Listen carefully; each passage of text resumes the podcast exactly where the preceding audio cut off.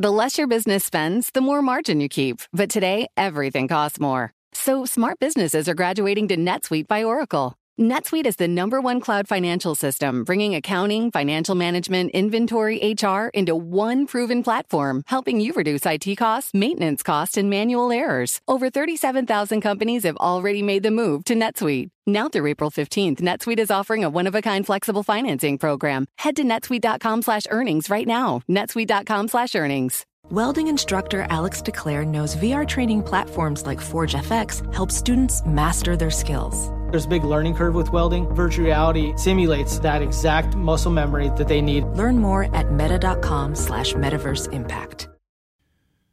Tripped up. Remember when Yeezy made Adidas the hottest shoe company in the world? How the biggest collab since Nike met Jordan went so wrong. By Kim Bhasin and Tim Loh. Millions of pairs of unsold Yeezys are sitting in purgatory stacked in warehouses from the U.S. to China. Sneakers, some looking like cozy turtleneck sweaters for your feet, others like they've grown teeth on their soles or solidified into pillowy clouds, that once would have sold out in limited edition drops, often flipped for much more on StockX and GOAT, now await their fate seven months after one of the biggest corporate meltdowns in history. Their owner, Adidas, couldn't decide what to do with all the tarnished merchandise created by the man who was, until recently, its most prominent business partner, Kanye West, who now goes by Ye. The total value of these sneakers? About $1.3 billion. At Adidas headquarters in the medieval town of Herzogenaurach, Germany, senior executives have spent months mulling their Yeezy inventory dilemma. They've considered unstitching the Yeezy logo off each sneaker one by one, but that's too laborious. They contemplated donating the goods to victims in disaster struck countries such as Turkey and Syria, but that could trigger illicit trafficking. Burning them in the world's largest hype beast bonfire would be an environmental calamity, and chopping them into plastic bits to be reborn as turf is overly complicated and hardly satisfying. Management finally decided it would begin selling the sneakers while giving a portion of the proceeds to charities. The first of the stranded footwear will be available for purchase at the end of May.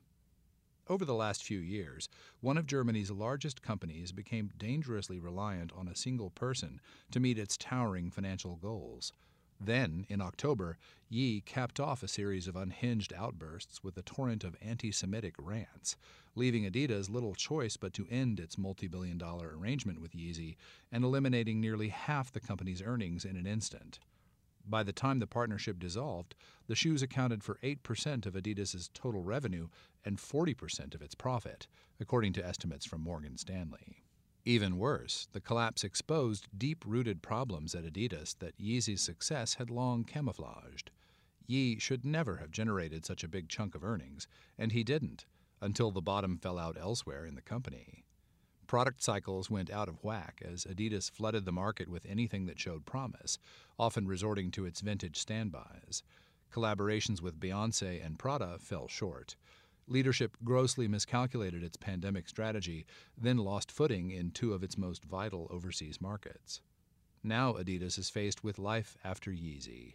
Last fall, its board of supervisors decided to cough up $17 million to push out Chief Executive Officer Kasper Rorsted, more than three years before his contract was set to expire.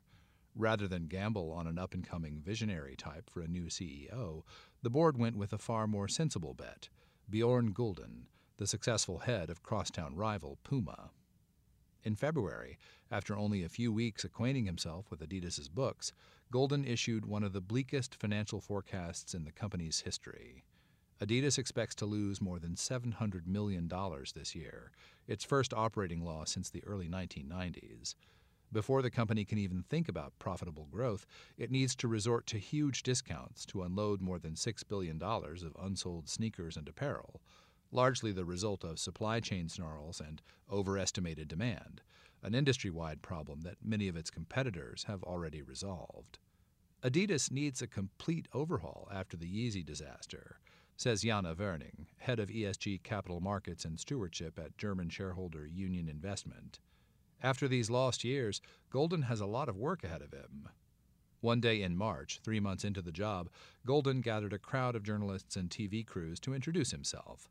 The tall, easygoing Norwegian, a master of managing expectations, was beginning the brand rehabilitation process. Adidas, he said, is more than just a collection of crises.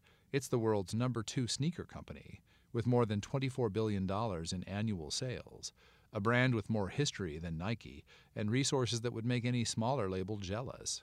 He vowed to speed up decision making so Adidas could jump onto trends while they're hot. We will again be the best sports brand, he declared, at one point juggling a soccer ball with his feet before tossing it into the crowd. But even Gulden had no easy answers to questions about Yeezy. He praised the partnership from the point of view of product design, distribution, and marketing.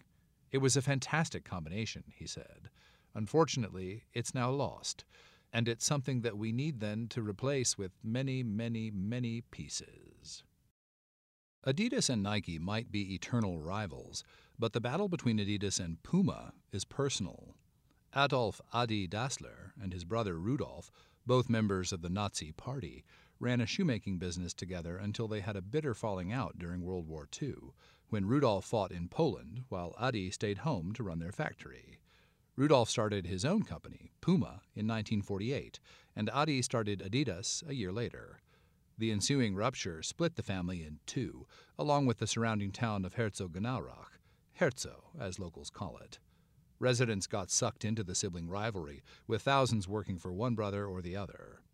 For decades after the war, the Dasslers dominated sports from basketball and track to the Olympics and the World Cup, but their hostilities over market share and bragging rights were so intense that by the 1970s they failed to appreciate the rise of an upstart in Oregon. Adi Dassler never saw his company dethroned. He died in 1978, four years after his brother, of heart failure, just before Adidas made a decision that would forever haunt it. In 1984, Adidas and Nike looked into signing a college basketball star named Michael Jordan to a shoe deal before he'd even stepped onto an NBA court. Sneaker sponsorships were nothing new.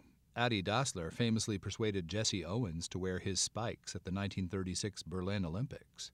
The Dasslers had even pioneered the sports inspired lifestyle category, Puma churning out hits like the Walt Clyde Frazier basketball shoe, and Adidas later becoming the first brand to dive into street culture when it paid hip hop group Run DMC to wear its tracksuits and hawk the brand in the song My Adidas in the mid 1980s. Two marketing hotshots at Nike, Rob Rolling Thunder Strasser and Peter Moore, offered Jordan an unprecedented endorsement deal flush with royalties, a high salary, and a personal shoe brand called Air Jordan.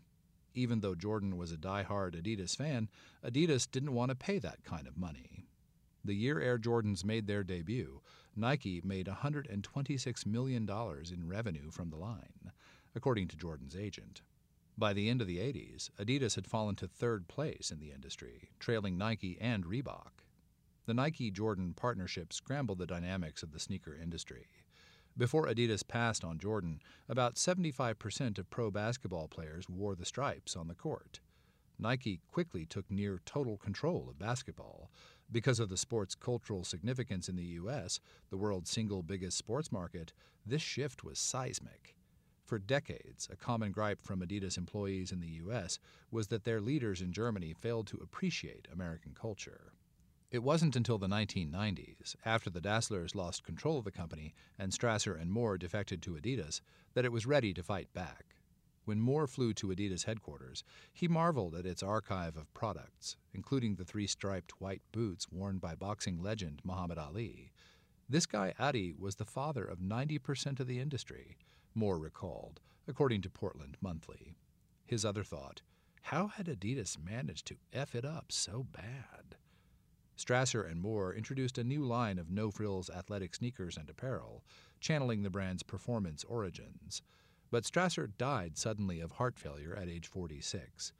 Moore briefly took over as head of Adidas's U.S. operations, while the wealthy French businessman Robert Louis Dreyfus became CEO and took the company public. Following him was German executive Herbert Hainer, who bought Reebok for about $3.8 billion in a gambit to compete with Nike in the U.S. Among the many employees Moore groomed at Adidas was a lanky swimmer named Eric Liedtke. After working at the Adidas office in Portland, Oregon, he was shipped off to Germany, where he oversaw the development of Boost, the spongy cushioning technology that Adidas developed with German chemicals maker BASF. At last, Adidas had an answer to Nike's decades old midsole platform Air, and it revolutionized Adidas's line of running shoes. In 2014, Liedtke became the company's first ever American head of global brands. Herbert Hainer basically came to me and said, Hey, Eric, two things. You've got to reset the brand. Do what it takes, and don't ask me for permission. Ask for advice, Liedtke recalls. He set out to finally create Adidas's Jordan. Success is more than a destination. It's a path you take one step at a time. It's dedication, it's fortitude, and it's the work, passion, and grit inside of us that comes before all recognition. That's what Stifel has been doing for over 130 years, and it's why Stifel is one of the fastest growing wealth management firms in the country. And Stifel goes beyond traditional wealth management to offer you a full suite of banking services, direct access to one of the industry's largest equity research franchises, and a leading middle market investment bank. Quietly, yet strategically, Stifel has built a company and culture unlike any firm on Wall Street.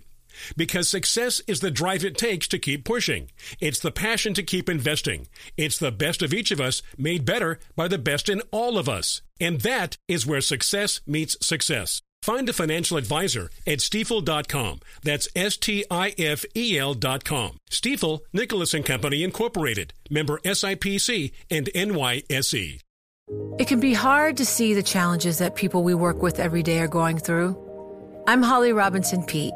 Join us on The Visibility Gap, a new podcast presented by Cigna Healthcare. Download it wherever you get your podcasts.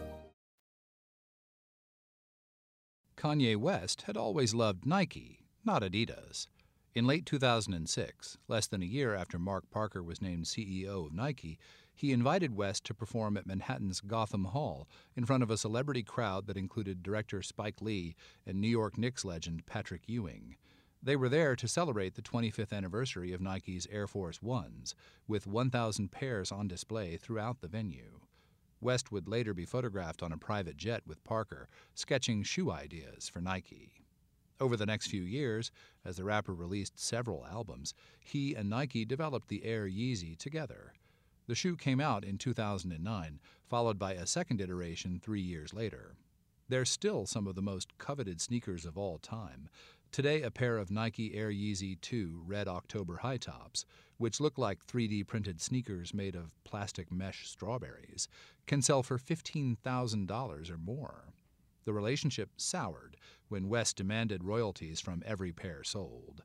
Nike told me, We can't give you royalties because you're not a professional athlete, West said after they cut ties. I told them, I go to the garden and play one on no one. I'm a performance athlete. West met quietly with Adidas executives in New York during a rehearsal session for Jimmy Fallon's talk show. West soon landed a groundbreaking deal autonomy over his own design studio, promotional fees, and a cut of sales. Hainer gave West a level of top dog access the rapper craved. The next spring, West married Kim Kardashian at a Renaissance era fortress in Tuscany. Andrea Bocelli sang as the bride walked down the aisle. Nike executives had cautioned their Adidas counterparts in Portland that West was difficult to work with. West didn't exactly try to hide it either. Ain't no corporation that can take me away from my voice, and I'm going to scream at the top of my mother effing mountain as loud as I want, he told the crowd at Madison Square Garden while touring in 2013. But those warnings were overlooked as it became clear to Adidas that they'd hitched themselves to a potentially transformative figure. Right after Adidas's first Yeezy shoe dropped, West also began wearing the German company's Ultra Boosts. Suddenly, they were selling out. The Yeezy Boost 350, which sold out in 12 minutes the day it launched, was named Shoe of the Year by Footwear News in 2015. Adidas and West signed a new 10 year agreement in 2016 and outlined plans to expand Yeezy styles, open retail stores, and enter new markets. West didn't work for Adidas. Yeezy was an independent business that would earn money off every shoe sold. The artist, having his own LA based staff of designers and marketers, was free to take on other projects and hold his own fashion shows. His employees would work closely with Adidas's new homegrown Yeezy team in Portland. Adidas was already riding high on its hottest streak in decades, with Boost powering its NMD R1 running sneakers and supermodel Gisele Bündchen appearing completely nude, aside from Stan Smiths and socks, in Vogue Paris, driving demand for the tennis shoes. Pharrell Williams, meanwhile, had pumped fresh life into the resurgent line of superstar basketball kicks. Adidas sales surged by more than a third to about $21 billion from 2013 to 2016. Some investors, however, complained that the company was spending too much in its quest for cool. If Adidas couldn't be as big as Nike, it should at least be as profitable, they argued. So when Adidas's supervisory board went looking for a new CEO to replace Hainer, it passed on Liedtke and landed on a wild card in Kasper Rorsted, a Danish number cruncher who'd done time at Oracle, Hewlett Packard, and Henkel, a German soap maker. Rorsted immediately got rid of distracting divisions at Adidas and built up its e commerce operations to cut out middleman retailers. At first, he seemed to be onto something. Adidas's profits and share price rose, and Rorsted was named Germany's top CEO in a German business magazine. But to anyone who knew where to look, cracks were emerging as shoppers lost interest in the same old stuff. Adidas inundated stores with Stan Smiths, then had to pull back distribution when it became apparent they'd overloaded the market. Suddenly, there weren't enough buzz generating products coming out, except Yeezys. Ever since the Jordan brand began its ascent into a $5 billion a year business, sneaker collaborations have become standard for athletic wear companies. Stars power multi million dollar product lines, like Stephen Curry at Under Armour and LeBron James at Nike, and forge personal relationships with executives. When James broke the NBA points record in Los Angeles this February, Nike's billionaire founder Phil Knight was courtside. The two embraced after the game, I'm so happy you were here, brother, James told him. Oh, I wouldn't have missed it, Knight said, with a smile. West and Rorsted never had that intimacy. The CEO never claimed to be a sneaker expert and said he didn't like to interfere with the design process. Yet few goods have ever upended the industry the way Yeezys did, and Rorsted had lucked into a game changing product. Regular shoppers were often attracted to the knit styles and comfy cushioning, while professional resellers saw their chance to make some cash off a red hot commodity. Limited releases sold out in minutes, and the more unattainable the shoes got, the more people wanted them. That, coupled with West's ability to draw the world's attention with every social media post, was a billion dollar formula.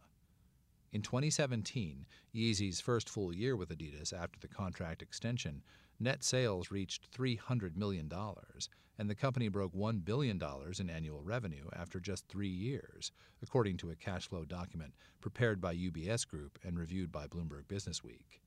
But as revenue spiked, West grew more erratic. Adidas executives got their first public scare in May 2018 when he barged into celebrity gossip site TMZ's newsroom and ranted about how chattel slavery was a choice for the enslaved. Amid the following outcry, Adidas's shares plunged. But Rorsted, appearing on Bloomberg television to discuss the company's disappointing earnings, quashed any speculation about dropping his partner. He's been a fantastic creator, he said, and that's where I'm going to leave it. Adidas's Yeezy team wasn't surprised by management's reaction. Adidas employees and advisors, along with sneaker industry insiders, describe years of frustration with West's behavior and management's reluctance to do anything about it. Staff would later write an anonymous letter to senior executives describing his totalitarian impulses and inappropriate behavior, prompting outrage from some investors who demanded to know how long such antics had been tolerated.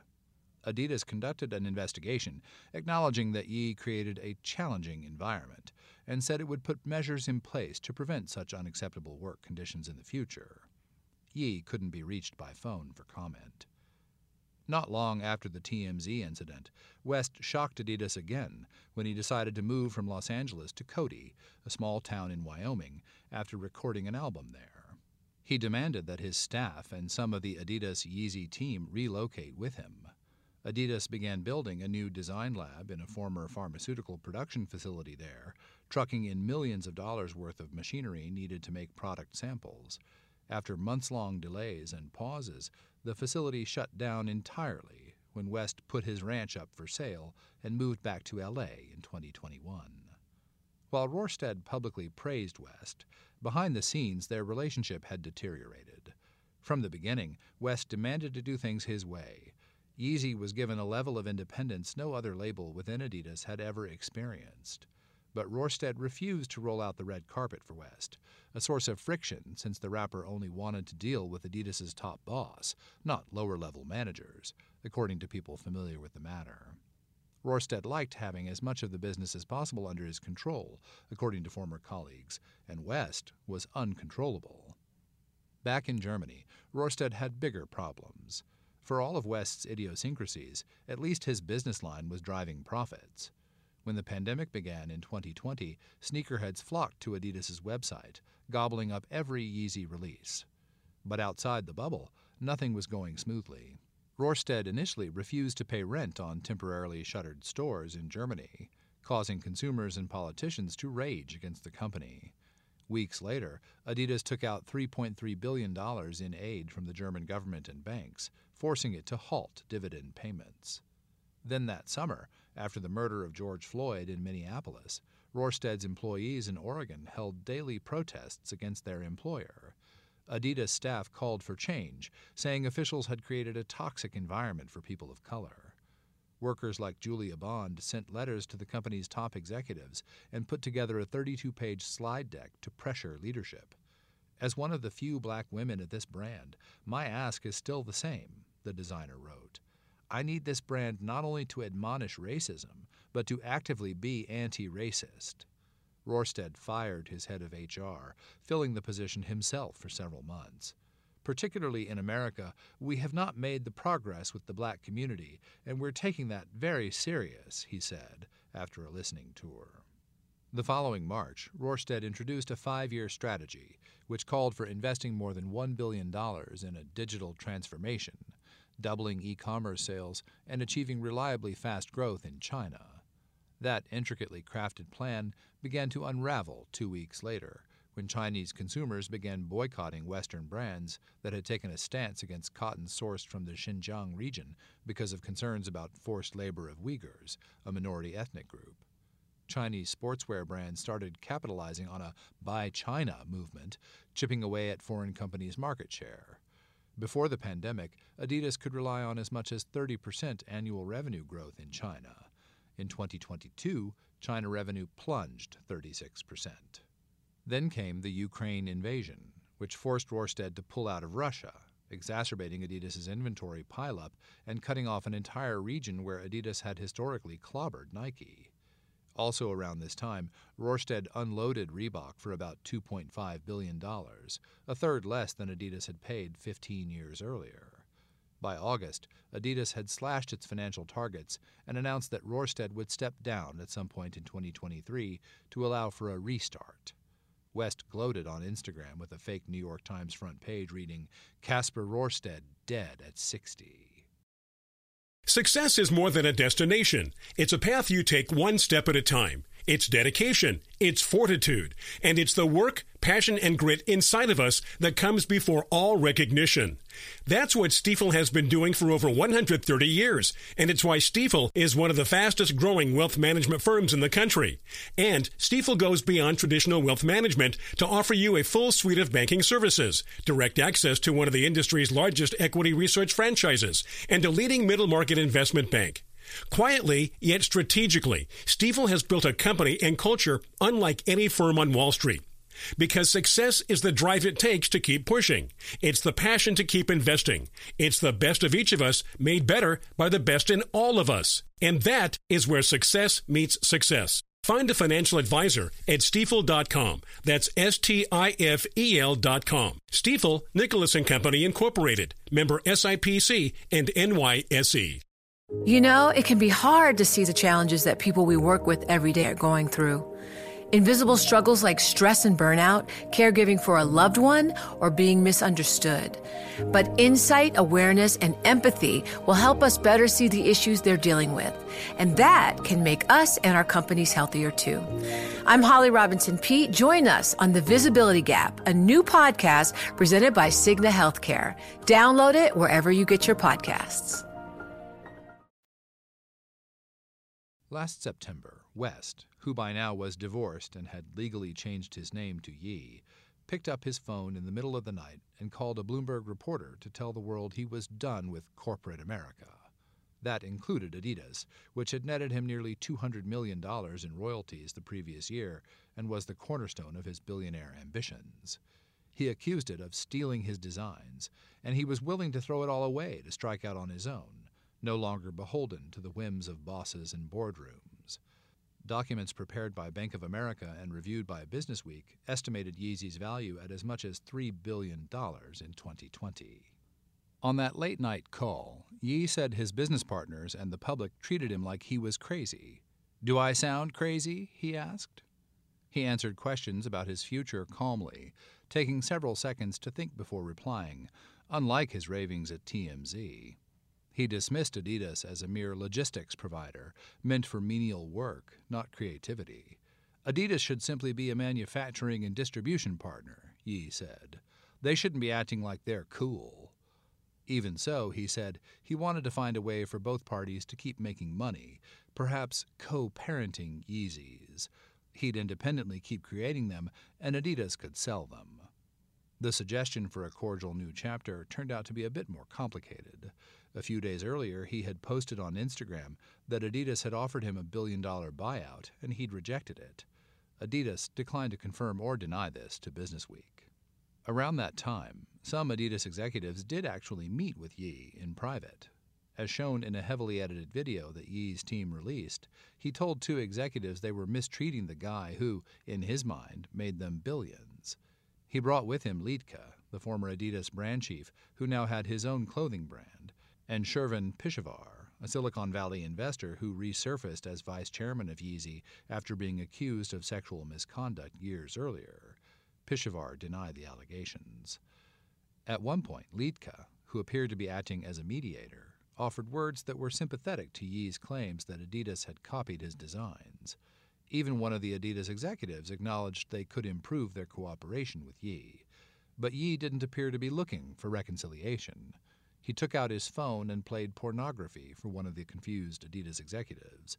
Your worst nightmare is not me playing the porn, he said. Adidas's worst nightmare actually happened in October, after Ye donned a White Lives Matter shirt at a Yeezy fashion show in Paris. A few days later, Adidas issued a statement that it was putting the collaboration under review. Then Ye began making those anti Semitic screeds, at one point tweeting that he would go DEath Con 3 on Jewish people. Instagram and Twitter suspended him. Adidas and Yeezy employees were told to keep working as if nothing unusual was happening, according to a person familiar with the situation. New Yeezy products kept hitting the market, with RBC Capital Markets estimating that Adidas generated more than $100 million of Yeezy sales in the first few weeks of October. Ye continued behaving as if he were untouchable. I can say anti Semitic shit, and Adidas can't drop me, Ye boasted, dredging up memories of the company's historical Nazi ties. Whatever line there was for misconduct, Ye didn't appear to cross it. For Adidas, anyway, his other corporate partners, Gap, the fashion house Balenciaga, Hollywood talent agency Creative Artists Agency, all announced they were ending their various business relationships with Ye. By late October, Adidas faced mounting pressure from consumers, investors, and human rights groups to terminate the Yeezy partnership. Before it did, though, Adidas put on its annual Global Week of Inclusion, a four day inter office event billed internally as a step toward creating a culture of true belonging. Bosses encouraged employees to attend or watch online the talks and panels set up to support equality across the organization. The head of diversity applauded the week as a triumph. Many employees disagreed, and some refused to attend at all. They viewed it as hypocritical grandstanding when their biggest business partner was spewing hate speech. Some employees were so disgusted they spoke out publicly. Until Adidas takes a stand, an Adidas marketing executive posted on LinkedIn, I will not stand with Adidas. Rorsted, his senior executives, and the supervisory board weighed what to do, waiting for the opinions of two U.S. law firms before acting, according to a person familiar with the matter. On October 25th, a month and a half after Ye had declared his intention to sever ties with bosses in boardrooms, Rorsted and top management held a two minute call and decided to end Adidas's relationship with Yeezy, terminating the entire business line, effective immediately. The next day, a mile south of Adidas's campus, Puma reported the highest quarterly sales and profit in that company's 74 year history. Even though its CEO, Gulden, was taking something of a victory lap, Adidas was on his mind. For weeks, Gulden had been fielding calls from Adidas headhunters, shareholders, and board members asking if he'd be up for replacing Rorsted. His Puma contract would expire at the end of 2022, and he hadn't negotiated an extension. At 57, he still had another act in him. When Gulden had arrived at Puma in 2013, the brand was facing an identity crisis. It had pushed too hard into fashion and, after two consecutive years of falling sneaker sales, was cutting jobs, closing stores, and scaling back products. He believed the company needed to jump more quickly on industry trends and return to its athletic roots. Within months, he signed Puma's biggest sponsorship deal with English soccer club Arsenal and soon kicked off a splashy advertising campaign starring Jamaican sprinting legend Usain Bolt. As Puma shoe sales started taking off, Gulden reminded investors to be patient. You cannot turn a company around in 12 months, he said in early 2015, almost two years into his tenure. By 2022, Puma's revenue was soaring, nearly tripling under Gulden's watch, with half of that growth coming during the pandemic. His team had introduced performance running shoes and a new basketball line in the U.S., along with signing celebrity partnership deals. Rihanna collaborated on sneakers and apparel, while Jay Z became a creative director and flew around in Puma's private jet. Unlike Adidas, Puma was stronger than ever. On that October earnings call, Gulden was asked repeatedly by reporters if he was open to taking the top Adidas job. He didn't say no. I don't have any offer from them, he said cryptically, directing any further questions to his competitor. A week later, news poured out of Herzog Herzogenaurach. Gulden was leaving Puma and taking over as CEO of Adidas. Adidas's shares shot up more than 20%. When Gulden issued his dismal 2023 earnings forecast in February, even veteran analysts and investors were rattled. The company's stock plunged on the news, wiping $3 billion off its market valuation. Horrible, said Volker Bosse, an analyst at Baader Bank. The expected cuts were much deeper than anybody projected. But investors already seemed to be buying Gulden's narrative. The blow of a potential $1.3 billion Yeezy write off was softened by reminders of Gulden's sterling track record at Puma. Several even suggested loading up on Adidas stock while it was cheap. One of Mr. Gulden's main strengths is his leadership and ability to build a fast, collaborative, winning culture, Berenberg analysts recently wrote. But the Yeezy sized hole in Adidas's product lineup keeps getting bigger. Collaborations with NBA superstars James Harden, Damian Lillard, and Trae Young have garnered some success, but nothing anywhere near what Yeezy did.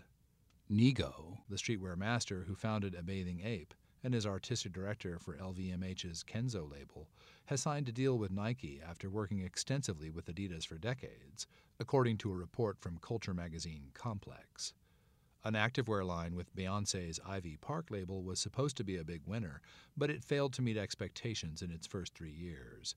A person with knowledge of the matter says sales were missing projections by about $200 million, and the two parties have mutually agreed to end the partnership. Gulden says no such decision has been made. A representative for Beyonce didn't respond to a request for comment. Pharrell, who signed a long term deal with Adidas in 2014, recently joined French luxury label Louis Vuitton as its men's creative director, raising questions about the future of Adidas's most successful non Yeezy collaboration. For now, Gulden is going back to the retro well, something the company has always been a little too good at. With renewed interest in its old standby, the Samba, Gulden has ordered factories in Asia to increase production so Adidas can pounce while it's hot. But more than being quick on his feet, perhaps Gulden's biggest asset is his acceptance that Adidas, which hasn't been the world's largest sneaker company for 40 years, should stop trying to beat Nike at its own game. We don't have a German street culture to export, so we need to do it in a different way, he said on a recent call with investors. His new plan carries echoes of Strasser and Moore. Go after every type of athlete, even with less lucrative gear like wrestling shoes or ski boots. Then lean more heavily on such cultural hotspots as LA, Shanghai, and Tokyo to generate designs for the cool stuff. Adidas has a special DNA that should have a business model different than anybody else. But not everyone's as ready to move on. In late April, investors claimed in a suit filed in federal court in Oregon that Adidas had for years violated securities laws by not fully disclosing the risks it knew were associated with the Yeezy partnership. The company made untrue statements of material facts or omitted to state material facts that would have caused Adidas's share price to fall, the plaintiffs allege. Adidas disputes that allegation, saying it rejects these unfounded claims and will take all necessary measures to vigorously defend ourselves against them. After months in limbo, many of the 90 or so Adidas staffers who worked on Yeezy in Portland and LA finally have their new assignments. Ye, meanwhile, has disappeared almost entirely from the public eye. He's stopped contacting many of his close friends, former lawyers, and business associates. On May 31st, when Adidas begins selling its stockpile of Yeezys, the sneaker giant is betting that the public will focus on its stand against discrimination and hate, and not on Ye, who will likely emerge, at least briefly, to cash a very hefty check. While Adidas will donate some of its Yeezy proceeds to organizations like the Anti Defamation League and a nonprofit run by George Floyd's brother, it's still on the hook for 11% royalties for every existing pair sold. Which means, if sneakerheads buy up all the Yeezys from Adidas's warehouses, the company could still have to pay Ye somewhere in the ballpark of $150 million. Do you love Elon Musk? Do you hate Elon Musk? Do you have no idea what to think about Elon Musk? Then we have just the show for you. He's become even more larger than life. Buying Twitter doesn't get us closer to Mars. They are like really close to the edge of like everything falling apart. Like, oh, Elon, I volunteer, put a chip in my brain. Each week on this podcast, we'll break down, analyze, and debate the most important stories on Musk and his empire. It's all one big universe. You just work for Elon Inc. From Bloomberg Business Week, this is Elon Inc. Listen wherever you get your podcasts.